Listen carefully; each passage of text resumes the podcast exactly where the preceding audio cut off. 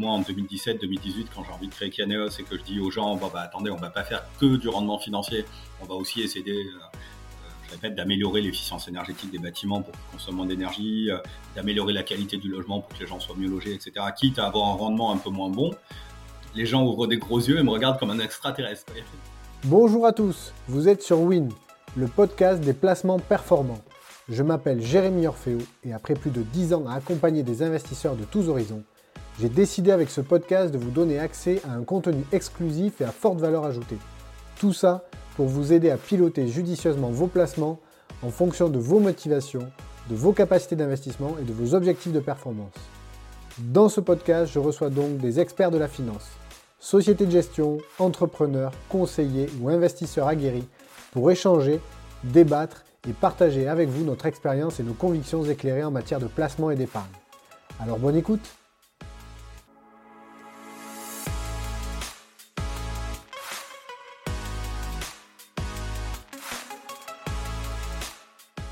Bonjour à tous, aujourd'hui euh, j'ai le plaisir de recevoir euh, Jérémy Rouzaud qui me fait euh, le privilège de, de m'accorder euh, quelques, quelques minutes aujourd'hui pour parler euh, immobilier, pierre-papier, S C P I, notamment la S C P I Kyaneos Pierre, gérée par la société de gestion Kyaneos. Bonjour Jérémy, comment ça va ? Bonjour, ben, ça va très bien, merci beaucoup pour l'invitation, je suis ravi de, d'échanger avec toi sur ces sujets. Je suis ravi que tu sois là. Euh, l'objectif aujourd'hui, c'est de parler euh, de l'A D N de, de Kyaneos Asset Management, qui est une société de gestion que tu as, dont tu es le président et, et fondateur, euh, de parler de l'A D N de cette société de gestion, ce qui la différencie des autres sociétés de gestion de la place, euh, plus spécifiquement de la S C P I Kyaneos Pierre, qui est la S C P I euh, phare de la société de gestion, même si vous gérez d'autres véhicules, notamment euh, des S C P I en loi de Normandie euh, et un O P C I. Euh, on va parler performance financière et aussi performance extra-financière, qui est une particularité de la société de gestion Kyaneos A M et de la S C P I Kyaneos Pierre. Et on parlera bien évidemment euh, de tes convictions immobilières du moment, du bilan deux mille vingt-deux de la S C P I Kyaneos Pierre et plus globalement de sa progression depuis quatre ans, quatre à cinq ans maintenant, puisqu'elle a été créée en deux mille dix-huit, si je ne dis pas de bêtises, et des perspectives euh, deux mille vingt-trois euh, que, tu, voilà, que tu, nous, tu nous donneras des infos ou pas. Euh, je sais que tu, tu n'aimes pas trop t'avancer sur des logiques de performance, mais euh, en tout cas, tu peux donner des, des premiers indices, on se connaît bien maintenant. Voilà. Euh, donc, euh, pour commencer, euh, parlons un peu de... Euh, derrière des sociétés de gestion, il y a toujours des hommes. J'aime bien parler aussi des hommes parce que c'est les hommes qui pilotent la, la performance et donc euh, l'épargne de, de nos clients. Euh, je voudrais qu'on parle un peu de toi et de ton parcours parce que la particularité euh, euh, chez toi, c'est que tu, tu viens au départ plutôt de l'univers de la gestion de, financière euh, au sens fonds d'investissement financier. Et tu as migré, alors je ne sais pas si c'est un changement, on verra que la migration, c'est... en tout cas tu as, tu as basculé plutôt sur la gestion de fonds immobiliers en créant ta propre société de gestion. Et donc, est-ce que tu peux nous en dire un peu plus sur ton parcours et ce qui t'a amené à un moment donné à se dire ben, c'est le bon moment pour moi de me lancer, j'ai une opportunité, je veux aller sur ce marché-là euh, et, et je veux créer une S C P I euh, dédiée euh, à, à l'immobilier résidentiel et à, et à la performance énergétique du, des, des bâtiments. Voilà. Eh ben, euh, oui, ben avec plaisir. Euh, donc, euh, si je reprends vraiment à la base, moi, je suis ingénieur de formation. Ensuite, j'ai fait un master en finance. Euh, puis, je suis parti à Londres faire du trading. Donc, vraiment, euh, banque américaine, trader en dérivés de taux d'intérêt. Enfin, c'était euh, vraiment le monde de la finance euh, tel que tel qu'on s'imagine, quoi. Et, euh, et c'est vrai que j'ai pas j'ai pas trop accroché avec euh, ce métier où euh, je voyais pas vraiment l'intérêt de, de ce que je faisais. Euh, ensuite, euh, bah, je suis rentré à, à Paris. Euh, Enfin, je suis allé à Paris euh, et j'ai été gérant de fonds d'investissement, donc plutôt multi-actifs, donc un peu de produits dérivés et plutôt de la location d'actifs. Donc, comme tu le disais, je n'étais pas du tout euh, prédestiné à faire de l'immobilier. Euh, là, c'était une, une expérience très intéressante qui a duré euh, six sept ans, euh, où moi, j'aimais beaucoup tout ce qui était macroéconomie, et cetera. Euh, un peu, le, encore une fois, le profil taux d'intérêt. Euh, mais de nouveau, euh, ce, ce monde de la finance où on manipule beaucoup d'argent sans forcément voir euh, l'utilité finale de... de l'investissement, euh, donc là sur des actions, des obligations, euh, ne m'épanouissait pas entièrement, on va dire. Donc du coup, j'ai été démarché par un groupe de prêts aux P M E euh, pour participer à la création d'une société de gestion dé- dédiée aux prêts de P M E. Euh, et donc j'ai fait ça, je crois que c'était en deux mille seize et euh, deux mille quinze deux mille seize, ouais, deux mille seize. Et, euh, et là, du coup, euh, voilà, on a, on a fait la, la création. Euh, alors moi, j'étais, j'étais juste salarié. Et euh, après, euh, les, les, sur les premiers dossiers, euh, j'ai vu que, rapidement que je m'entendais pas bien avec les, les responsables euh, du groupe. Euh, parce que moi, j'étais vraiment dans la, la logique un peu euh, financée euh, des P M E, et cetera. Enfin, euh, là, pour le coup, où je voyais bien l'utilité de, de la société. Et effectivement, euh, c'était... il y avait une, une logique, et ce qui est bien normal, hein, de, de rentabilité financière au niveau des, des actionnaires, qui du coup euh, correspondait, enfin je trouvais qu'il y avait un peu un mismatch là-dessus. Donc du coup je suis euh, retourné dans le sud-est de la France dont je suis originaire, et, euh, et j'étais même pas sûr de continuer euh, la finance, euh, et à titre personnel euh, j'avais acheté euh, quelques immeubles de rapport, euh, puisque du coup il y avait un moment là entre deux mille treize, deux mille quatorze jusqu'en deux mille seize où j'habitais déjà dans le sud-est euh, le week-end, et puis euh, j'allais travailler à Paris la semaine. Et euh, effectivement, quand j'avais acheté ces immeubles de rapport, j'ai vu qu'il y avait un vrai problème de qualité du logement en France. Donc, c'est-à-dire que tous les immeubles que je visitais, je me disais, non, c'est pas possible. Il euh, y a des gens qui payent des loyers qui sont vraiment très mal logés. Euh, donc, du coup, euh, voilà. Je, alors, moi, à titre perso, j'avais acheté quelques immeubles, je les avais rénovés, histoire que les gens soient mieux logés, et cetera. Et, euh, et voilà. Et donc, du coup, quand je pensais arrêter la finance, j'ai des gens, euh, certains de mes clients, euh, certains gens que je connaissais, qui m'ont dit, mais attends, ton histoire d'acheter des immeubles, de les rénover, le rendement a l'air intéressant et tout, euh, euh, pourquoi tu ne créerais pas une société de gestion pour le faire pour nous? Et, euh, et donc, du coup, j'ai, j'ai réuni un peu tout le monde autour d'une table et je leur ai dit, OK, je veux bien euh, créer une société de gestion, mais par contre, le, l'objectif ne sera pas que de gagner de l'argent. Ça sera un objectif, euh, il y aura plusieurs objectifs, gagner de l'argent et rénover le parc immobilier pour que les gens soient mieux logés. Et comme ça, au moins, on sait à quoi on sert. Voilà. Et toute l'idée, en fait, avec mon associé qui s'appelle Guillaume Picot, qui s'occupe plutôt de la partie travaux, c'est de dire si on arrive à capter un petit peu de la collecte des S C P I, hein, un petit peu de cet argent euh, du monde de la finance, euh, pour le réorienter vers euh, des travaux de rénovation euh, de l'immobilier résidentiel dans, dans les villes qui en ont le plus besoin, qui sont plutôt les villes petites et moyennes, et ben, du coup, on peut avoir un impact énorme, quoi. C'est-à-dire que là, du coup, je te le fais fast-forward, six oui, ans oui, plus tard, et ben, six ans plus tard, on a rénové plus de trois mille logements. Donc, euh, et voilà. Et c'est que de l'argent privé, c'est que de l'épargne, c'est pas d'argent public. Donc, euh, effectivement, euh, si on m'avait dit il y a six ans qu'on arriverait à faire ça, bah, je me serais dit c'est cool, mais je n'aurais pas été convaincu. Mais euh, euh, voilà, donc la raison d'être de cette société, c'est ça. Ce qui est intéressant aussi, c'est qu'aujourd'hui, la finance I S R, euh, E S G, extra-financier, enfin tous ces termes-là, euh, c'est des termes qui sont effectivement euh, rentrés dans le quotidien. Mais euh, moi, en deux mille dix-sept, deux mille dix-huit, quand j'ai envie de créer Kyaneos et que je dis aux gens, bah, bah attendez, on ne va pas faire que du rendement financier, on va aussi essayer, euh, je répète, d'améliorer l'efficience énergétique des bâtiments pour qu'ils consomment moins d'énergie, euh, d'améliorer la qualité du logement pour que les gens soient mieux logés, et cetera, quitte à avoir un rendement un peu moins bon. Les gens ouvrent des gros yeux et me regardent comme un extraterrestre. Ils me disent, non, mais t'as pas compris, là, la finance, on est là pour gagner de l'argent. Et en fait, euh, encore une fois, euh, je pense que, je sais pas si c'est l'effet Covid qui est passé par là ou quoi, mais en tout cas, maintenant, ça, ça paraît normal à tout le monde de se dire, bon, bah, attendez, c'est, c'est, c'est bien de gagner de l'argent, aucun souci, mais il faut aussi savoir à quoi on sert dans, le, dans, dans l'économie, quoi.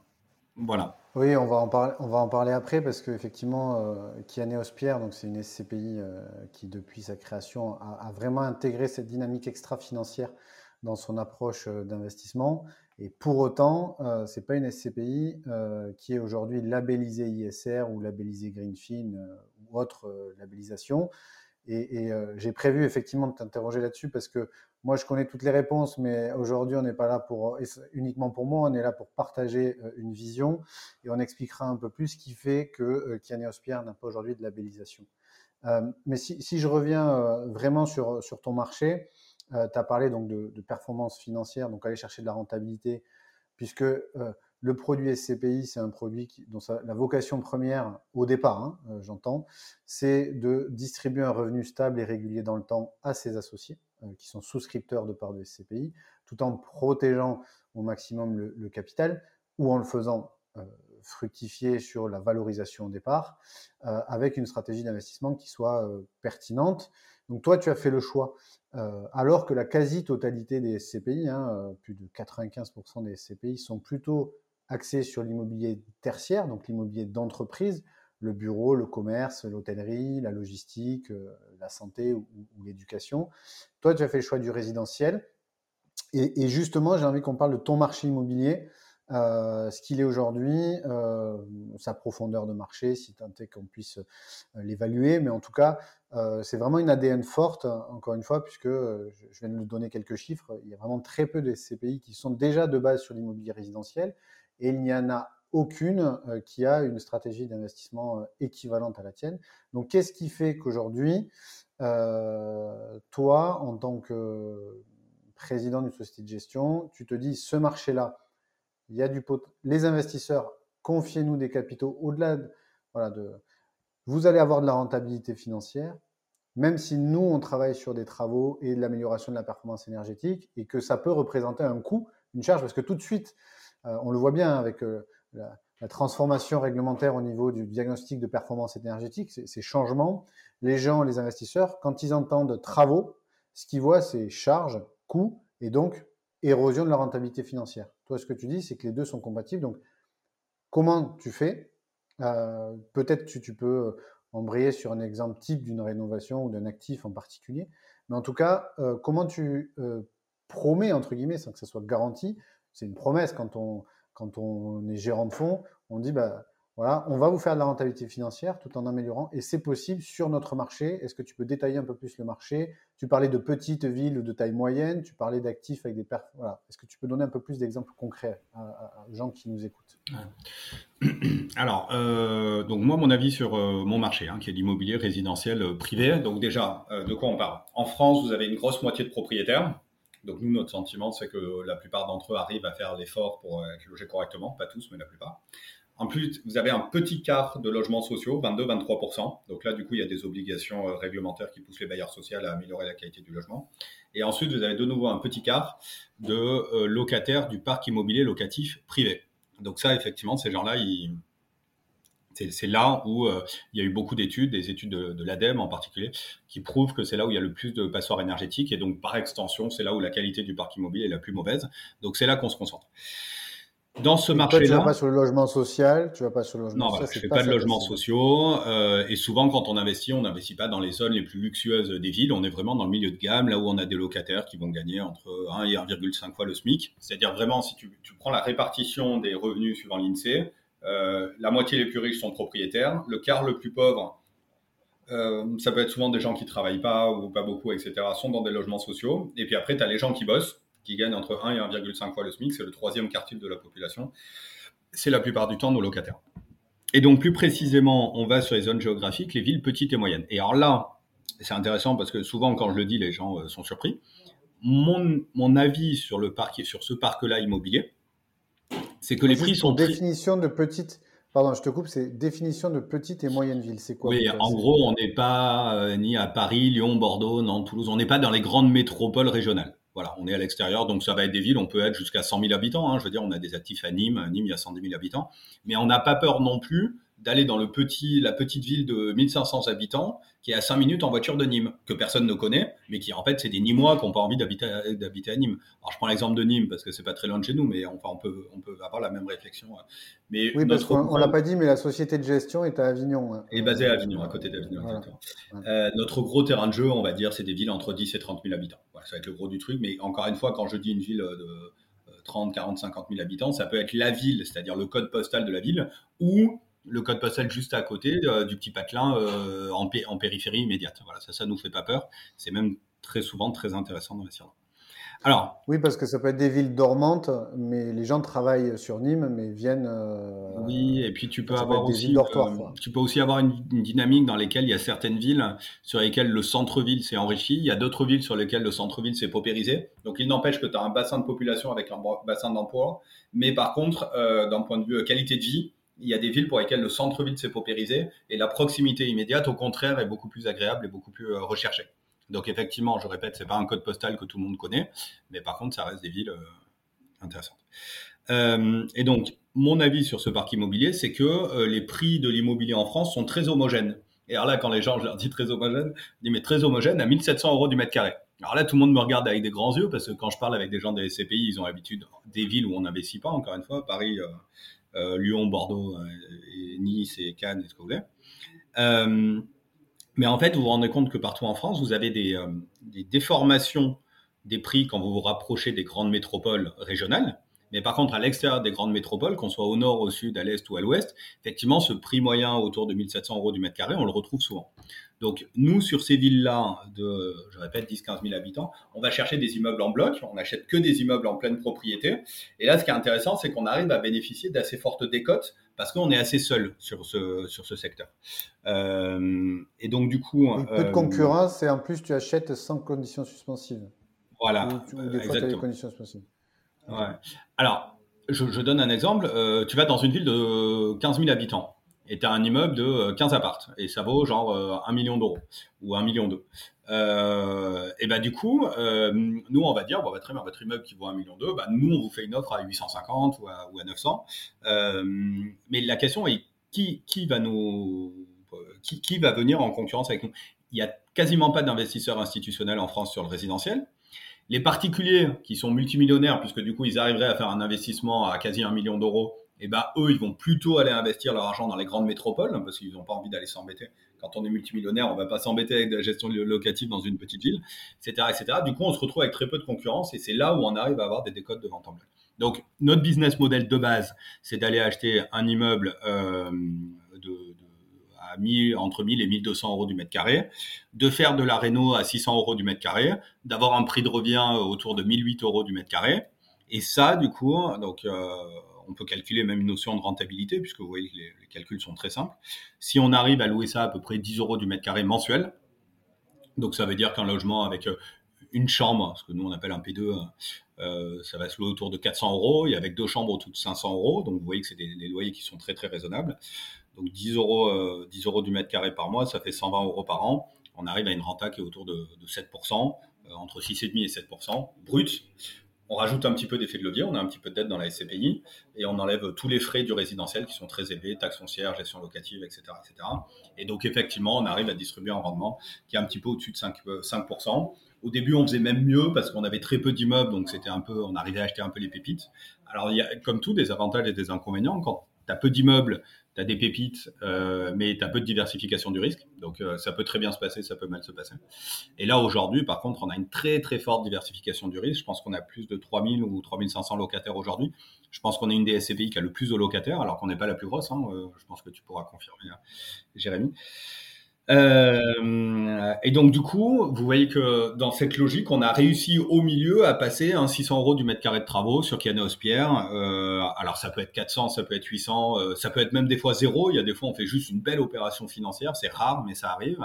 Mais la plupart du temps, effectivement, on va être autour de six cents euros du mètre carré. Et avec ça, on a développé une expertise pour les travaux secondaires.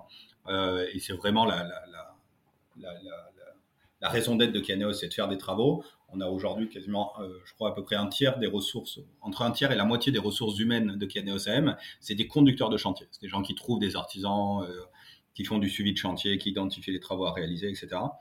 Et donc, avec nos des partenaires artisans avec qui on travaille euh, énormément, on arrive euh, pour ce prix-là à faire l'isolation des combles, l'isolation des murs, installer des cuisines, des salles de bain, refaire du sol, mettre l'électricité en sécurité, refaire la plomberie, euh, la, la basse tension, hein, interphonie, fibre, et cetera. Et donc, et donc vraiment à améliorer la, la qualité du logement.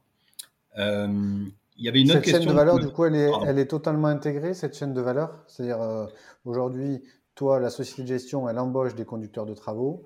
Et mmh. ensuite, ces conducteurs, de, ces conducteurs de travaux, ils pilotent des artisans, comme le font voilà, les, Alors, les, les, voilà, les artisans, bien évidemment, ne sont pas salariés. Hein, mais par contre, euh, t'as, t'as, tu l'as bien dit, la maîtrise d'œuvre est internalisée. Pour nous, ça fait partie du process d'acquisition. C'est-à-dire, c'est acquisition...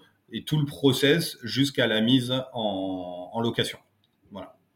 Euh, tu m'as posé une première question euh, au début, c'était, euh, tu disais, bah, ça serait intéressant de savoir pourquoi du résidentiel. Alors, ça c'est le petit côté Jérémy tête parce dure. Que, en fait, bah oui, parce que la, la, la durée moyenne des baux sur un, un actif immobilier tertiaire, c'est, c'est, un peu, ouais. c'est un peu ça qui est mis en avant par toutes les S C P I du marché. Donc ouais. je, je fais exprès de poser des questions euh, voilà, un peu, que les gens se posent et en plus euh, qui... qui qui font sujet débat dans la profession, c'est l'actif immobilier tertiaire ce, au départ, parce que les S C P I étaient euh, sur ce marché-là au départ. Rappelons que quand les S C P I sont créés, c'était vraiment l'immobilier de bureau qui était la, la classe d'actifs phare et privilégiée par les S C P I.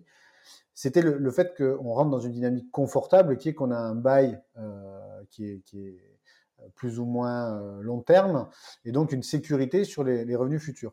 Toi, tu as, avec le résidentiel, tu intègres cette logique de gestion d'un actif immobilier qui est que le particulier, il peut facilement euh, donner congé, euh, et donc il y a une exposition à la vacance locative qui peut, en théorie, encore une fois, être considérée comme plus élevée que sur de l'actif immobilier d'entreprise. C'est pour ça que je te pose aussi la question. Oui, absolument. Non, mais en fait, moi, à la base, c'était même plus basique que ça. C'est-à-dire, quand j'ai commencé à réfléchir à créer Kyaneos, Euh, je me suis dit bon ben je vais je vais aborder l'immobilier comme une classe d'actifs, euh, comme encore une fois moi mon boulot c'était d'investir de l'argent et de choisir la classe d'actifs la plus propice au, au bon moment. Donc euh, actions, Europe, U S, émergents, obligations d'entreprise, obligations émergentes, obligations d'État, enfin voilà, et cetera. Et donc du coup je me suis dit bon ben je vais je vais je vais regarder ça avec mes yeux de financier. Quels sont les risques? La vacance locative, les impayés. Euh, quels sont les avantages? Donc les avantages c'est qu'effectivement le c'est c'est le, le risque est différent du Euh, du, résid... euh, du, du tertiaire, hein, c'est différent du commerce et des bureaux, euh, au sens où c'est, euh, c'est moins impacté par le cycle économique. C'est-à-dire qu'en période de récession, on peut avoir plus de vacances dans les commerces et les bureaux, euh, mais par contre, il faut toujours se loger. Donc, il y a toujours euh, du monde dans le résidentiel.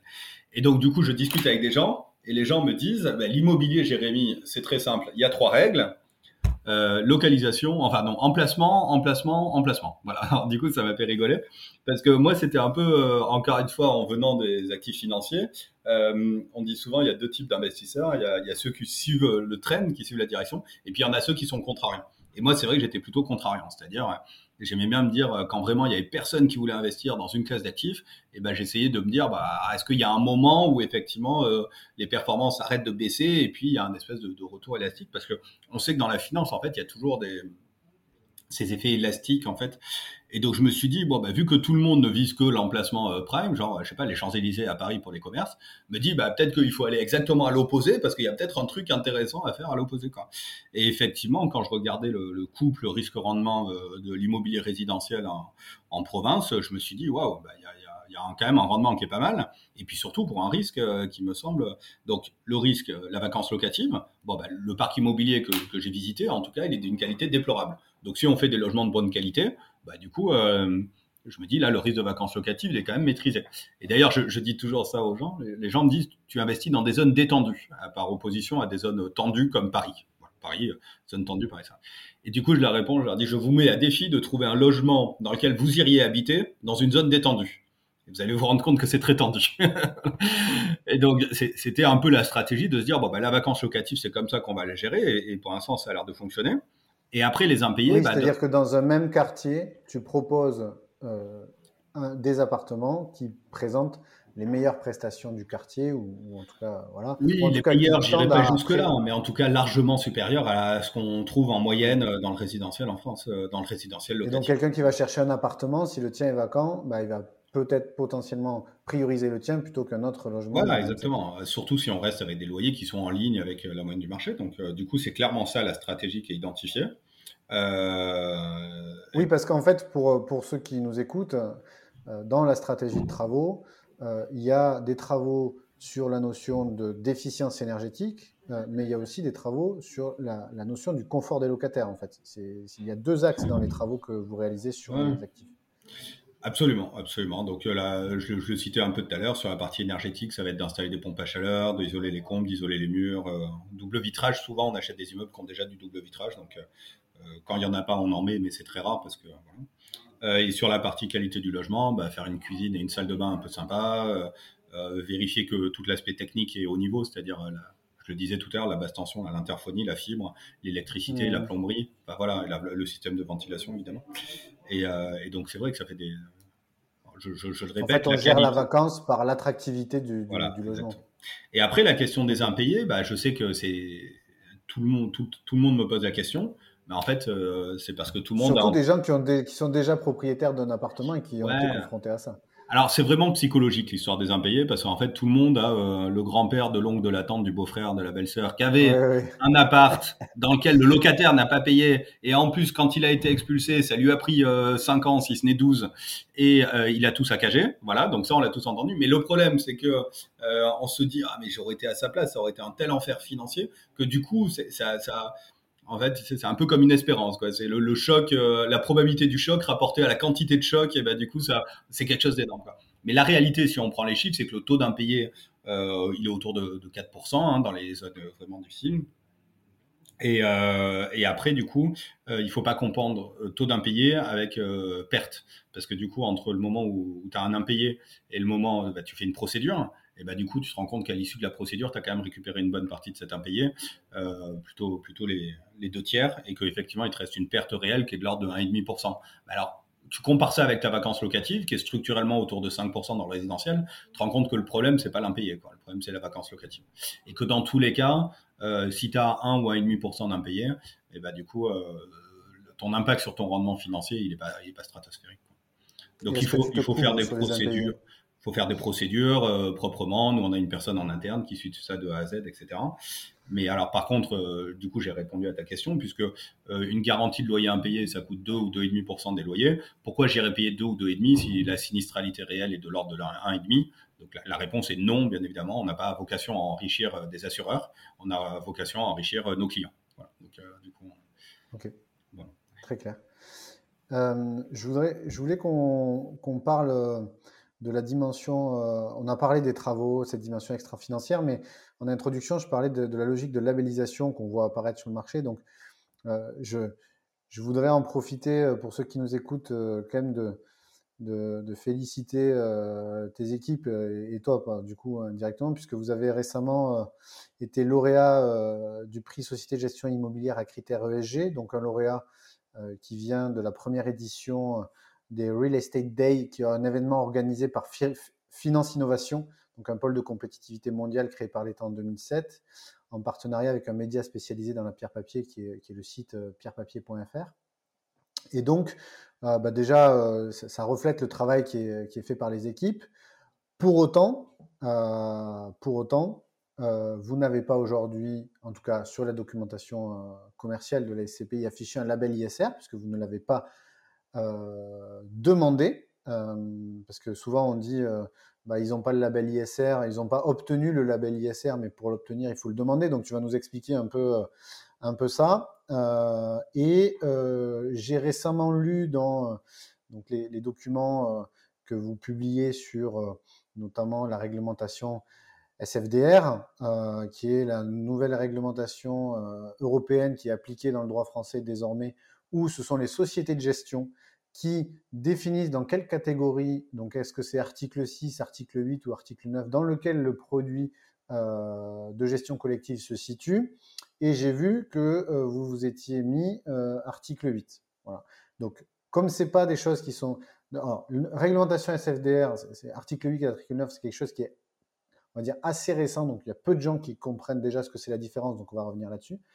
Euh, donc déjà, est-ce que tu peux nous expliquer pourquoi article huit et pas article neuf, et quelle est la différence, et pourquoi tu as fait ce, vous avez fait ce choix, et ensuite pourquoi vous n'avez pas le label I S R ou autre label de la finance durable? euh, Voilà. Est-ce que tu peux nous expliquer pourquoi? Parce que tout ce que tu nous as dit, ça, ça parle en fait au final d'un point de vue. Euh, ouais. enfin, euh, alors pourquoi on n'a pas le label I S R? C'est parce que le président de Kyaneos, c'est-à-dire moi, à la tête dure. euh, moi, j'ai, j'ai eu envie, et c'est ce qu'on fait sur Kyaneos, c'est-à-dire d'avoir... Euh, alors, je, je reprends. Quand j'ai travaillé dans le secteur de la finance traditionnelle, les marchés financiers, euh, il y a plein de gens qui passent leur vie à essayer d'expliquer que leur stratégie d'investissement est bien meilleure que celle de tous les autres. Et donc, du coup, ils ont une belle histoire à raconter, et cetera. Et puis, l'année où ça se passe mal, euh, bah, du coup, euh, ils se sentent toutes bêtes parce que peut-être qu'ils ont un peu enjolivé l'histoire, et cetera. Et moi, je me suis toujours dit, si un jour j'investis, je dis simplement ce que je fais. Les gens, ils aiment, ils n'aiment pas. Mais au moins, si à un moment, je me, pré... je me prends les pieds dans le tapis, bah, j'aurais juste fait ce que j'avais dit que j'allais faire. Et comme ça, du coup, déjà, c'est beaucoup plus euh, tranquillisant pour tout le monde, quoi. Donc ça, c'est, c'est un premier point.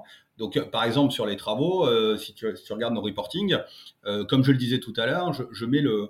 le pourcentage de logements équipés de double vitrage avant et après travaux. Donc, par exemple, le double vitrage, ben, on est passé de quatre-vingt-quinze pour cent à cent pour cent. Autant dire qu'on n'a rien fait, quoi. Euh, par contre, les pompes à chaleur, on est passé de cinq à soixante-dix. Bon, ben, on a installé plein de pompes à chaleur. Mais au moins, c'est clair, quoi. Je veux dire, les gens peuvent voir ce qu'on fait réellement. Et donc, du coup, il y a ça, surtout une dizaine de critères qu'on, dont on parle sur l'efficience énergétique, la qualité du logement. Les gens savent précisément la typologie de travaux qu'on réalise. Donc, ça, c'est la première chose. Euh, du coup... Euh, pourquoi ne, ne pas avoir le label I S R? Alors, le label I S R, déjà, il faut comprendre comment ça fonctionne. C'est la société de gestion euh, décide d'un objectif à atteindre pour les fonds dont elle a la gestion. Donc ça veut dire qu'en fait, on est juge et partie puisqu'on décide nous-mêmes de l'objectif qu'on se fixe. Et du coup, comme je dis souvent, si, si on se fixe un objectif qui est, qui est médiocre, et ben du coup, on a un label qui est, qui est, qui est médiocre aussi. Voilà, je suis, je suis désolé de le dire aussi crûment. Mais alors, je dis pas que tous mes confrères se fixent des objectifs médiocres, pas du tout. J'en connais qui font des, gens, des choses géniaux et je suis admiratif. Et c'est génial qu'il y ait un label I S R, et cetera. Mais il n'empêche que Euh, moi, c'est un peu comme euh, quand je vais acheter euh, un paquet de gâteaux à mes, euh, à mes enfants euh, au supermarché et que je vois marqué euh, euh, charte de l'environnement responsable, je sais pas quoi. Mais je veux dire, ça veut dire quoi ce truc ? C'est-à-dire que eux-mêmes ont décidé qu'ils respectaient des objectifs environnementaux, qui est que, euh, je, je, enfin, je sais pas, euh, ils avaient mis des ruches à côté de leur champ de blé. Enfin, j'en, j'en sais rien. Tu, tu veux et, dire et, que pour et, toi, il aurait je... plus de sens si le label imposait euh, Non, mais bien, bien évidemment. C'est-à-dire qu'il faut des labels. Il faut des labels, et ça existe, sur lesquels c'est le régulateur qui impose les objectifs. Ça ne doit pas être la société de gestion, on ne peut pas être jugé partie. Et encore une fois, moi, ce qui m'agresse, c'est de me dire, euh, bah, dans la finance, on fait comme dans plein d'autres secteurs d'activité, euh, où euh, finalement, euh, on prend le, le consommateur, hein, c'est-à-dire l'épargnant, euh, pour, un, pour un abruti, excusez-moi du terme. Mais, et je pense qu'aujourd'hui, c'est fini, en fait, cette période-là. C'est-à-dire que la période où le consommateur, euh, il, il réfléchit pas, il voit un joli label et il se dit c'est génial, je, je pense que ce monde-là est fini. Aussi bien, j'ai pris l'exemple de l'agroalimentaire que de plein d'autres secteurs d'activité et que la finance. Et donc, je trouve qu'on aurait, on serait sorti grandi si on avait créé un, un, un, un label avec des objectifs euh, peut-être un peu plus stricts, avec un peu moins de sociétés de gestion labellisées probablement, euh, et, euh, mais par contre, sur lesquelles les objectifs auraient été euh, clairement établis. Donc, du coup, pas de label I S R pour Kyaneos parce que je trouve que voilà, ça, ça, ça, il y a le risque d'avoir un, un objectif qu'on se soit fixé soi-même qui est, qui est pas suffisamment euh, euh, bon, ambitieux. Voilà, oui, c'est le terme. Une fois que tu as le label I S R, mais... une fois que tu as le label I S R, tu ne peux pas. Euh, c'est compliqué de comparer les les les. les S C P I qui sont labellisées I S R entre elles sur la base des objectifs qu'elles se fixent, parce qu'il n'y a pas non plus oui, de notation commune à l'ensemble ah ben des S C P I. Et puis, il y en a euh, I S R, ils vont utiliser le côté très social, donc c'est-à-dire avec un objectif clairement identifié social. Genre, je ne sais pas, euh, je ne vais pas, euh, je vais pas euh, louer euh, mes bureaux à des vendeurs d'armes ou des vendeurs d'alcool, ou je ne sais pas, enfin, je, je prends des trucs au pif, quoi. Et puis après, il y en a, ça va être complètement environnemental. Nous, effectivement, on, on est un peu sur les deux, mais... Euh, Oui, on est un peu sur les deux, mais sur la partie environnementale, c'est plus facile à quantifier. Donc, euh, je tiens à dire néanmoins qu'il y a d'autres labels qui existent. Il y en a un que personne ne connaît qui s'appelle le label Greenfin. Et celui-là, effectivement, est difficile à obtenir euh, puisque du coup, lui, il met des contraintes. Il dit, bon, dans l'immobilier, vous avez acheté un, un actif immobilier ou un parc immobilier. Prouvez-moi qu'à horizon deux mille trente, vous avez diminué les émissions de gaz à effet de serre de quarante pour cent. Et à horizon deux mille quarante, vous avez diminué les émissions de gaz à effet de serre de cinquante-cinq pour cent. Bon, bah voilà. Alors, celui-là, les contraintes sont strictes. J'ai moi-même discuté parce que j'avais appelé, je me rappelle, au, au M T E S, le ministère de la Transition euh, environnementale et solidaire. J'ai appelé la personne qui était sur le label. Et lui, il, pour le coup, j'avais une vision assez alignée avec lui. C'est-à-dire, il me disait, bon, attends, moi, si personne n'a mon label, il n'y a pas de problème. Personne ne l'a parce que personne, ça intéresse personne. Mais par contre, celui qui l'a, là, il n'y a pas de débat. On sait qu'il fait son boulot correctement. Donc moi, un label comme ça, euh, ça m'intéresse. Et je ne dis, je dis pas que j'arriverai à l'avoir. Euh, aujourd'hui, sur Kyaneos Pierre, on n'y arriverait pas. Mais peut-être sur d'autres fonds, euh, tu as parlé tout à l'heure des deux Normandie où on fait un peu plus de travaux, peut-être qu'il y a un moment où on, on arrivera à l'avoir. Mais voilà, mais donc ce, cette typologie-là de, de, de, de label, en tout cas, est susceptible de m'intéresser davantage que celle qui existe. Qu'est-ce qui fait que sur Kyaneos Pierre, tu penses que tu ne l'obtiendras pas, le Greenfin ? Ah, parce que, euh, alors il faut réduire de cinquante-cinq pour cent ses émissions de C O deux sur quatre-vingt-dix pour cent de son parc immobilier. Alors, euh, nous, effectivement, euh, on a ce pourcentage de, de logements euh, où on fait beaucoup de travaux. Euh, mais alors, quatre-vingt-dix pour cent du marque, parc immobilier sur lequel tu divises par deux le, ou par plus de deux les émissions de gaz à effet de serre, euh, clairement, c'est, c'est énorme. OK. okay. Euh, et après, et du coup, euh, tu nous as posé la question euh, article huit, oui, article, article neuf, article huit, six. Article neuf. Et donc, ouais. euh, sur l'article six... Euh, de la réglementation S F D R, c'est les fonds qui prennent pas du tout en compte euh, les composantes, euh, ce qu'on appelle E S G dans le jargon, c'est-à-dire les, ob- les objectifs environnementaux, sociaux, gouvernance. Article huit, moi, ma manière de voir les choses, qui est probablement un peu simplifiée, mais pour le grand public, ça ira bien, euh, c'est de dire, bah, on prend en compte le financier et l'extra-financier, et les deux sont à peu près au même niveau. Et article neuf, c'est l'extra-financier est plus important que euh, le financier. Donc voilà, donc on, on a vraiment un fonds qui est dédié à atteindre des objectifs E S G euh, à, à, avant tout. Voilà, j'allais dire. Donc nous, oui, clairement, on est au milieu. Ce n'est pas le cas de Kyaneos Pierre. Ouais. Non, voilà, nous on est au milieu euh, de ce que je dis depuis euh, deux mille dix-sept, c'est-à-dire on a trois objectifs de deux mille dix-huit, pardon, trois objectifs qui sont tous au même niveau. Euh, financiers, euh, environnement euh, via les travaux d'amélioration de performance énergétique et euh, sociaux euh, via les travaux d'amélioration de qualité du logement. Voilà. Ok, très clair. Euh, sur, euh, sur, je te propose d'enchaîner un peu sur le bilan euh, deux mille vingt-deux de la S C P I euh, Kyaneos Pierre euh, parce que bah, le, le bilan est quand même euh, très bon. Euh, pourquoi je dis ça ? Parce qu'on est sur une S C P I qui a un taux de distribution, euh, donc je rappelle que le taux de distribution aujourd'hui, c'est la division entre les revenus réellement versés au cours de l'année par la S C P I divisé par le prix de souscription de la part au premier janvier de l'année, euh, et donc un taux de distribution qui est de cinq virgule trente-sept ou cinq virgule trente-six, euh, et ce taux de distribution est supérieur à la moyenne du marché, puisque la moyenne du marché est à quatre virgule cinquante-trois, donc c'est en ça que je dis que les résultats financiers sont très bons, c'est qu'on est au-dessus de la moyenne du marché. Euh, on est sur euh, une capitalisation euh, de deux cent trente-huit millions d'euros à peu près, au trente et un décembre de l'année, euh, à, à peu près quatre-vingt-cinq millions de collectes l'année dernière. Tu disais plus de trois mille lots en gestion, effectivement, tu connais bien tes chiffres, trois mille deux cent quatre-vingt-dix. Moi, j'ai les notes sous les yeux, donc euh, évidemment que je ne connais pas tous ces chiffres euh, par cœur, euh, mais, mais je les ai quand même en tête. Euh, ça représente à peu près quatre cent trente actifs immobiliers, donc quatre cent trente immeubles, et ces lots sont dans ces immeubles-là. Euh, et ils sont cent pour cent en France. Euh, et donc, j'avais envie qu'on parle de ce bilan, et je vais tout de suite euh, peut-être commencer par le, le point qui... Euh, euh, Parce que moi, moi j'accompagne des investisseurs euh, depuis près de dix ans et donc euh, bah, je connais un peu leur questionnement. Et toujours leur questionnement, c'est de regarder les tendances. Euh, souvent, parce que quand une S C P I est créée en deux mille dix-huit, on ne peut pas l'analyser sur quinze ans. En revanche, on peut voir bah, sur les quatre, enfin, depuis sa création un peu comment elle évolue. Et donc, quand on regarde la tendance euh, de la S C P I Kyaneos Pierre, bien qu'encore une fois en deux mille vingt-deux, euh, les résultats sont, financiers sont très bons, au-delà des extra-financiers dont on a parlé depuis tout à l'heure, Euh, on, on s'aperçoit quand même que la tendance, c'est que la, le taux de distribution baisse. Euh, on était à plus de six, voire même plus de euh, quasiment sept pour cent euh, en deux mille dix-huit ou deux mille dix-neuf.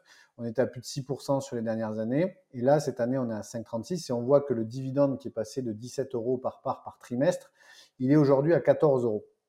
Donc, naturellement, la question qui me vient, c'est euh, comment tu expliques cela ? Même si tu as donné des premiers éléments de réponse, mais euh, je pense que c'est euh, dans, sur ton marché. Et, euh, et donc, euh, au-delà de, de l'explication, c'est, c'est à quoi il faut s'attendre. Est-ce que, est-ce que cette érosion de distribution va, va continuer euh, voilà. Où est-ce que tu, comment tu vois les choses et où est-ce que tu en es aujourd'hui ? Euh, alors absolument, euh, le rendement, et d'ailleurs on en a déjà euh, un peu parlé au début, c'est-à-dire que comme je disais, quand on crée la S C P I, bah, t'achètes quelques pépites. En deux mille dix-huit, on avait quatre immeubles dans la S C P I, ce qui devait représenter peut-être une vingtaine d'appartements. Euh, bon, bah, du coup, c'est là où euh, t'as très peu de diversification. C'est un peu comme, euh, je pense, euh, quand tu parles à tes clients euh, qui disent bon, bah, pourquoi j'irais acheter une S C P I plutôt que d'acheter un appart. Bah, si t'as un appart, euh, peut-être que du coup tu, tu vas économiser les frais de gestion de la S C P I, et cetera. Enfin, bah, tu dois avoir plein d'arguments, et cetera. Mais par contre, peut-être que ton rendement sera meilleur. Mais par contre, si tu as un locataire de ton appart qui ne paye pas, et ben, du coup, ton rendement, c'est zéro. Et donc, euh, du coup, effectivement, tu as moins d'actifs, c'est plus risqué, mais potentiellement plus rentable. Donc, c'est pour ça que euh, ce dont tu parlais au début, c'est-à-dire des rendements vraiment euh, très élevés, euh, tu as parlé de dix-sept euros par part, et cetera. Et tout ça, je pense que c'est... Euh, Euh, c'était vraiment anecdotique les premiers trimestres. Par contre, là où, là où tu as raison, c'est qu'on a eu une longue période entre quinze et seize euros par part qui est devenue euh, quatorze. Euh, et donc, quelles sont les perspectives ? Alors, les perspectives, il y en a plusieurs. Euh, on est dans une phase, je pense, euh, assez... Euh, euh, nouvelle, euh, au sens où on a de l'inflation, on a des taux d'intérêt qui ont augmenté. Et moi, donc, toujours pareil, euh, au-delà d'aller euh, donner le chiffre du futur, que je ne connais pas, que tu ne connais pas, que personne ne connaît, j'aime bien essayer de donner des éléments de réflexion. Donc, il y a des choses qui sont positives, il y a des choses qui sont négatives.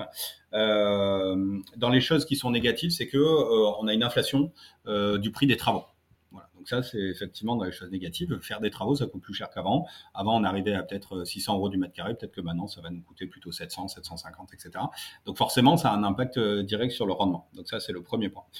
Euh, le deuxième point dans le négatif, c'est que euh, là, ça va mieux, même beaucoup mieux. Mais jusqu'au mois, jusqu'à euh, fin deux mille vingt et un et début deux mille vingt-deux, jusqu'à l'été deux mille vingt-deux, très très dur d'acheter des immeubles sur notre zone géographique. Les prix avaient beaucoup monté post-Covid. Euh, les banques faisaient très facilement du crédit, donc on avait des particuliers qui venaient nous concurrencer même sur des immeubles un peu plus gros. Et vraiment, euh, si tu prends euh, les exemples des villes euh, petites, moyennes, périphériques, et cetera, on a vraiment vécu l'effet Covid où euh, les gens des grandes métropoles veulent repartir vers euh, du périphérique avec un peu plus de, de surface, un peu plus d'espace vert, et cetera. Donc euh, moi, j'ai, j'ai vu des villes, je crois, euh, la première qui me vient à l'esprit, c'est Vienne, au sud de, de Lyon, euh, qui n'est pas forcément la ville la plus recherchée quand ça nous vient à l'esprit. Mais je crois qu'on a eu quasiment dix pour cent de hausse de prix euh, entre euh, mi-deux mille vingt et un et mi-deux mille vingt-deux. Quoi. Donc du coup, euh, voilà, oui, forcément, on achète plus cher. Parce que quand, quand, quand j'ouvre le capot euh, de la S C P I, euh, que je l'analyse depuis euh, euh, sa création, effectivement, je me suis aperçu qu'au début, on était plutôt sur des acquisitions, travaux compris, entre sept et sept virgule cinq pour cent, voire des fois presque huit euh, de rendement à l'acquisition. Et aujourd'hui, sur le dernier trimestre deux mille vingt-deux, on s'aperçoit qu'on est plus... entre six et six virgule cinq, parfois plus de six virgule cinq, mais, mais on, on franchit très rarement la barre des sept pour cent de rendement. Donc, c'est lié aussi à une demande, enfin en tout cas, des, un rendement qui s'est érodé par la valorisation des actifs que tu cibles au final. Voilà, sur... c'est-à-dire exactement ce que tu dis, c'est ce que j'ai acheté au dernier trimestre deux mille vingt-deux, c'est ce sur quoi on... Tu sais, entre la signature du compromis et d'un acte de vente, euh, il se passe du temps. Et donc, effectivement, c'est plutôt les derniers deals qu'on a signés à l'été euh, deux mille vingt-deux. Voilà. Donc, euh, là-dessus, je te rejoins entièrement. Donc, il y a ça. Il y a le fait que les prix sont plus chers. Donc, nous, quand on calcule le, le, le rendement, c'est loyer divisé par prix d'acquisition, plus frais de notaire, plus prévisionnel de travaux. Alors, les prévisionnels de travaux, on les fait pas forcément tous au moment de l'acquisition, mais on les fait de l'entente-temps. Donc, du coup, on a un espèce de rendement qui est un peu euh, worst case, j'allais dire. Donc, euh, du coup, l'augmentation du coût des travaux joue aussi un peu euh, là-dessus, euh, même franchement là-dessus. Euh, alors, donc, du coup, ça, c'est plutôt c'est, ce qui est négatif et qui a expliqué effectivement euh, la baisse du rendement. Il y a un autre facteur, alors là, qui fait, je te cache pas, qui fait très mal, c'est la hausse des taxes foncières.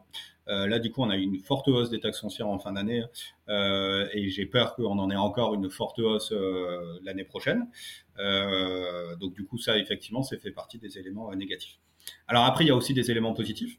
Euh, dans les éléments positifs, on a euh, euh, le, le fait que euh, depuis euh, le mois de septembre deux mille vingt-deux, euh, on constate que euh, de nouveau, les, les, avec la hausse des taux, les particuliers ont moins accès au crédit, il y a moins de concurrence, on arrive de nouveau à négocier des, des plus fortes décotes de vente en bloc. Alors là, c'est un peu technique, mais nous, on a l'impression que les prix ne baissent pas. C'est-à-dire que tu, tu achètes un appart, le prix de l'appartement, il n'a pas bougé. Mais par contre, quand tu achètes tout l'immeuble, eh ben en fait, c'est, c'est une classe d'actifs qui va être plus sensible à l'accès au crédit, à la liquidité du marché, et cetera. Euh, peut-être une classe d'actifs plus financiarisée. Voilà. Donc, je ne suis pas en train de dire que les prix ont baissé, je suis en train de dire que les décotes de vente en bloc, c'est-à-dire nos négociations, euh, sont plus marquées. Donc là, depuis septembre de l'année dernière, on arrive à acheter des immeubles avec une meilleure rentabilité. Donc ça, c'est une première chose. Euh, et après, la deuxième chose, c'est qu'il y a beaucoup de communes dans les villes dans lesquelles on investit euh, qui ont mis en place ce qu'on appelle un permis de louer. Et donc, le permis de louer, c'est euh, quelque chose de, de très bien. Euh, en tout cas, très bien dans l'idée. Après, dans les faits, ça dépend des communes, ça dépend de l'application. Dans l'idée de se dire, bon, bah, y a, y a, y a des marchands de sommeil. On ne veut plus de marchands de sommeil. Il y a eu trop de... d'abus, on a laissé trop de liberté aux, aux propriétaires bailleurs. Donc maintenant, quand vous voulez louer un logement dans ces villes-là, il faut aller demander l'autorisation à la mairie. La mairie envoie quelqu'un qui vérifie que vous avez parfaitement rempli les normes d'hygiène et de sécurité. Et, euh, et là-dessus, en fait, on voit qu'il y a des gens qui, euh, des, des, des propriétaires bailleurs, surtout un peu âgés, qui jettent l'éponge. Donc, euh, entre ça, entre les procès qui ont été très médiatisés contre les propriétaires bailleurs, entre le fait que tu peux plus louer les passoires énergétiques, et cetera, et cetera, on a l'impression qu'il y a moins de logements disponibles sur le marché. Et donc, ça crée une p- petite pénurie de logements. Et, euh, et du coup, qui dit pénurie de logements, donc plus d'offres, euh, plus de demandes que d'offres, donc forcément hausse des prix. Et j'ai l'impression que pour la première fois depuis très longtemps, on a des hausses de loyers sur euh, les villes petites et moyennes dans lesquelles on investit. Donc ça, ça pourrait être bénéfique, ça, ça, ça pourra peut-être être le point bénéfique euh, des trimestres ou des, euh, ou des années à venir. Euh, tu n'as pas parlé du coût du crédit, comme vous, vous utilisez aussi l'effet de levier de la dette ? Absolument, je vais pas parler du coût de crédit. Alors ça, du coup, bah aujourd'hui, euh, depuis euh, fin d'année dernière, donc le, les taux d'intérêt.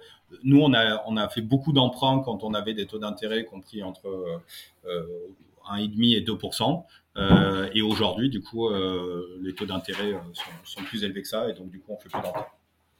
Voilà. Donc, donc alors, euh, effectivement, en termes de perspective, on... tu peux plus l'utiliser pour booster ta, entre guillemets, ta performance de, de la S C P I. Ouais. Mais... Tu, tu, Absolument. Tu donc ça, ça pourrait faire partie des effets euh, négatifs, c'est-à-dire on pourrait avoir moins de moins d'effets de levier, et donc du coup, euh, et donc du coup, ça pourrait venir à l'encontre de la rentabilité financière. Voilà. Donc, ton, ton, donc ta projection deux mille vingt-trois, c'est, c'est là, tu sens dans ton tableau de bord qu'il y a cette capacité à maintenir ce quatorze euros euh, dans la durée. Alors, où, où, moi, mon sentiment. Mon sentiment à moyen terme, alors je ne sais pas si c'est deux mille vingt-trois, deux mille vingt-quatre, et cetera, mais moi, mon sentiment à moyen terme, c'est que euh, notre classe d'actifs devrait s'orienter vers un rendement financier autour de cinq pour cent. Voilà, c'est-à-dire que je me dis, une fois qu'on, est, qu'on a une grosse S C P I qui est bien représentative du marché immobilier, on a une rentabilité qui doit, doit être autour de cinq pour cent. Euh, mais tu n'es pas sans noter aussi qu'on a eu, en plus de cette autodistribution, une appréciation qui est quand même assez régulière du prix de part. En deux mille dix-huit, on a augmenté le... deux mille dix-neuf, on a augmenté de quatre pour cent. En fait, on a créé la S C P I en deux mille dix-huit avec un prix de part à mille euros, puis il est passé à mille quarante en deux mille dix-neuf, mille soixante en deux mille vingt, mille quatre-vingts en deux mille vingt et un. L'année dernière, j'ai décidé de ne pas augmenter le prix de part parce que comme il y avait cette forte hausse des taux d'intérêt et que je suis un financier, je me disais, bah, mécaniquement, il doit y avoir un ajustement des prix. On ne va pas augmenter le prix de part dans ce contexte. Mais là, du coup, on est en train de recevoir nos valeurs vénales. Et euh, bien évidemment, je ne te parlerai jamais d'une hypothétique augmentation du prix de part parce que je n'ai pas le droit. Mais en tout cas, euh, je suis en train de calculer ma valeur de réalisation, reconstitution, et cetera. Ce qui, tu sais, reflète la, l'appréciation euh, du marché immobilier. Et, euh, et effectivement, on est plutôt sur des bonnes surprises. Donc, on, on s'attend à avoir une valeur de reconstitution qui est en hausse par rapport à, à l'année dernière. Euh, donc, du coup, il y a quand même... Euh, sur, sur ce parc immobilier où on réalise beaucoup de travaux, euh, je pense que euh, sur la S C P Kyaneos, il, il faut peut-être prendre un peu les deux aspects en, en compte, oui, sur la performance l'aspect globale. Distribution et l'aspect euh, appréciation du prix de part. Voilà, je, je, je pense. Okay. Je, je... Et, là, et, là, et là, sur ce point, je, je me permettrai de faire un dernier point. Euh, sur ce point, pareil, je ne sais pas de quoi l'avenir est fait, mais ce que je constate, c'est que si tu regardes la différence entre les prix du neuf et les prix de l'ancien, rénové, j'entends, il y a un écart qui est vraiment énorme. C'est-à-dire que les prix du neuf, on en a beaucoup parlé, ça a beaucoup augmenté. Le foncier est cher, la, les, les travaux de construction, bah, comme pour nous, la réno, ça a beaucoup augmenté, et cetera. On est sur des prix du neuf qui sont vraiment très élevés. Je crois que tu les connais mieux que moi, d'ailleurs, donc tu pourrais me dire. Mais nous, on arrive encore à sortir de l'ancien rénové aujourd'hui, si on regarde les bulletins trimestriels, euh, inférieurs à deux mille euros du mètre carré. Donc, euh, du coup, ça fait, un, ça fait un très gros écart. Alors, du coup, je me dis deux possibilités. Soit les prix du neuf doivent baisser, mais là, je ne sais pas comment c'est possible parce qu'on euh, ne va pas inventer des matériaux moins chers, hein, je ne crois pas. Il euh, y a plutôt plus de con, de, d'obligations euh, environnementales. Il y a les marges dessus. Des promoteurs euh, respectées. Voilà, exactement. Et puis, construire en bois, ça coûte plus cher que construire en béton. Hein, donc, du coup, c'est... Ouais. Soit, du coup, euh, le prix de l'ancien pourrait euh, combler un peu le gap. Donc, voilà. C'est, encore une fois, je ne suis pas là pour vous dire ce qui va se passer à l'avenir, je n'en sais rien, mais de donner des pistes de réflexion. Et il y a un dernier sujet sur lequel je voulais te, t'amener, parce que euh, moi, c'est un, un des atouts que je trouve chez la S C P I Kyaneos Pierre, au-delà de tout ce qu'on a, on a déjà dit, euh, c'est le plafonnement de la collecte. C'est très rare de le voir euh, dans le milieu des S C P I, donc je, j'avais envie qu'on en parle, parce que, euh, et je pense que ça sera le dernier sujet, euh, si vous avez écouté jusque-là, merci euh, c'était de, de, de rester encore quelques minutes, euh, parce que c'est un sujet important, enfin, intéressant dont on va parler. Euh, l'année deux mille vingt-deux, ça a été l'année record de collecte pour les S C P I, historique, plus de dix milliards d'euros collectés. Euh, et effectivement, une société de gestion vit parce qu'elle collecte de l'argent euh, et parce qu'elle gère des, des actifs, une société de gestion de S C P I. Et euh, chez Kyaneos, vous avez fait le choix de plafonner la, la collecte de Kyaneos Pierre tous les mois.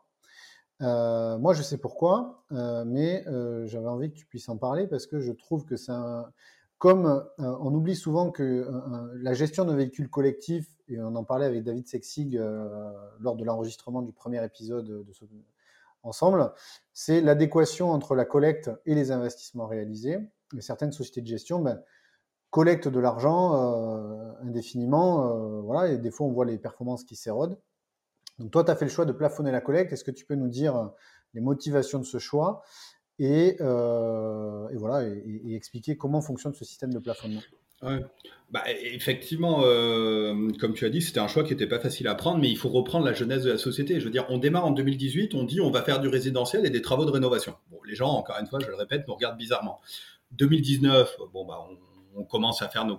Fin deux mille dix-huit, euh, courant deux mille dix-neuf, on fait nos premiers investissements, nos premiers travaux. Les gens se disent « Ah bah tiens, ça, ça marche pas mal. » Le beau rendement, comme tu as dit, hein, la création, parce qu'on est sur les quelques immeubles pépites.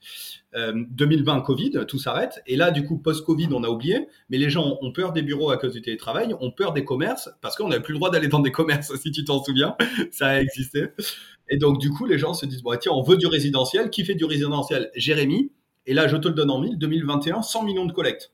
Alors, du coup, inutile de dire qu'on n'était pas préparé, quoi. Si je me refais l'historique, là, en deux mille vingt, je crois qu'en mai, on collecte trois millions, en juin, quatre millions, en juillet, cinq millions. On finit l'année, je crois, en décembre, avec dix millions de collectes. Enfin, un truc complètement fou, quoi. Et donc, du coup, on n'est pas, on n'est pas staffé, on n'a pas suffisamment de ressources humaines. Et donc, du coup, deux mille vingt-deux, on dit, bon, bah, stop, parce que sinon, on va se retrouver à acheter des immeubles qu'on n'a pas... qu'on n'a pas envie d'acheter. Et je crois qu'effectivement, on est les premiers à avoir fait ça. C'est-à-dire, on a écrit dans nos statuts qu'en deux mille vingt-deux, on ne pouvait pas collecter plus de six virgule quatre-vingt-cinq, six virgule huit millions euh, par mois. Ou six virgule sept, six virgule huit. Voilà. Et donc, du coup, quand on avait fini de collecter nos six virgule sept millions par mois, et ben après, on faisait une liste d'attente et ça basculait sur le mois d'après.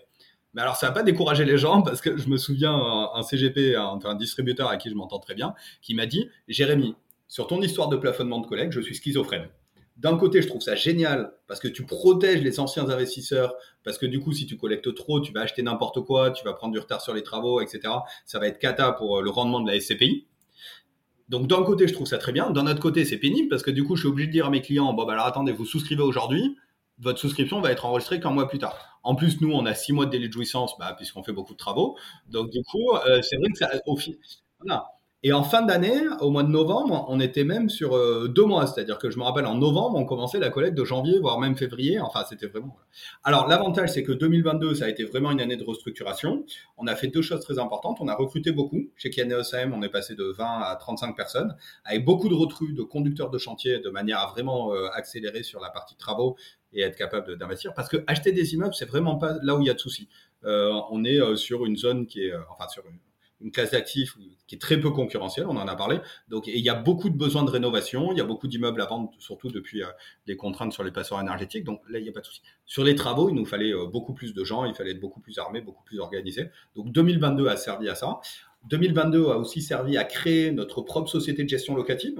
Donc du coup, maintenant, la, la gestion locative, c'est Kyaneos hein, qui euh, s'en charge. Donc euh, Du coup, euh, on a euh, tout automatisé en termes des flux financiers, on a, automa- on a, on a réglement, enfin, normé les process, et cetera. Donc, du coup, on s'est permis de, de, d'attaquer un parc immobilier euh, beaucoup plus important. Et donc, là-dessus, on a déjà vingt-cinq recrues. Donc, au total, le groupe Kyaneos, pour gérer les S C P I, on va dire, on est passé de vingt personnes à quasiment soixante personnes. Donc, maintenant, on est prêt à, à absorber davantage de collecte. Et cette année, on a passé, on a, on a augmenté le cap de deux millions d'euros. On est à huit, un peu plus de huit virgule cinq par mois. Et donc, je pense que d'ici cet été, on va être capable d'augmenter un peu. Et effectivement, euh, les, les, les gens n'auront plus ce problème de souscrire au mois de mars et d'avoir leur euh, souscription qui est enregistrée au mois d'avril.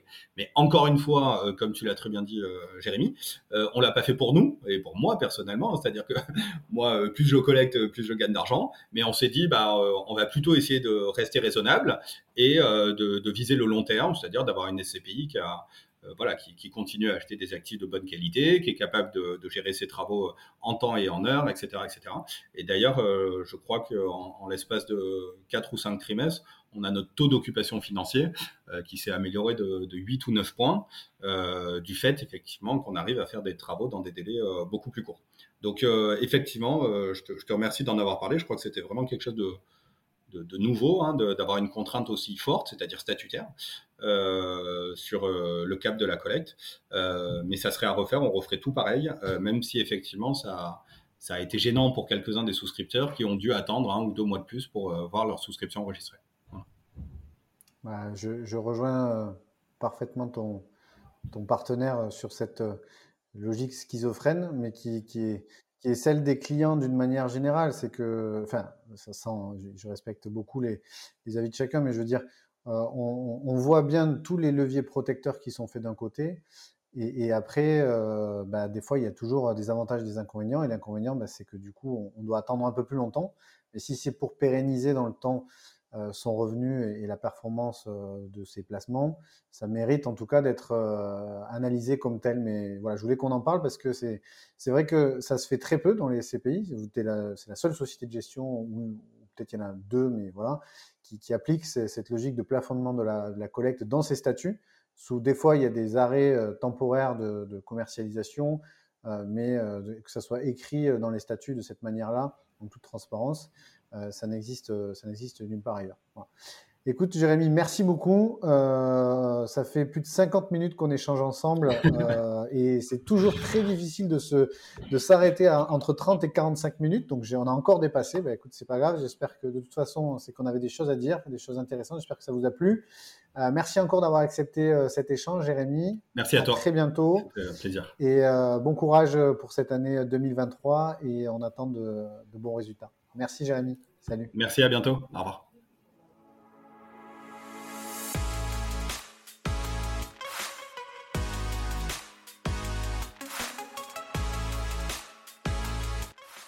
Voilà, cet épisode est à présent terminé, merci de nous avoir écoutés.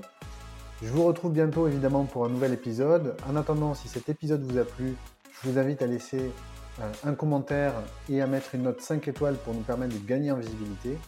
Pour continuer votre recherche d'informations, vous pouvez également aller sur le site de willim point f r où nos experts parlent de plein de sujets sur le blog et vous pouvez également prendre un rendez-vous avec un de nos experts justement pour parler de vos problématiques de placement. À très bientôt!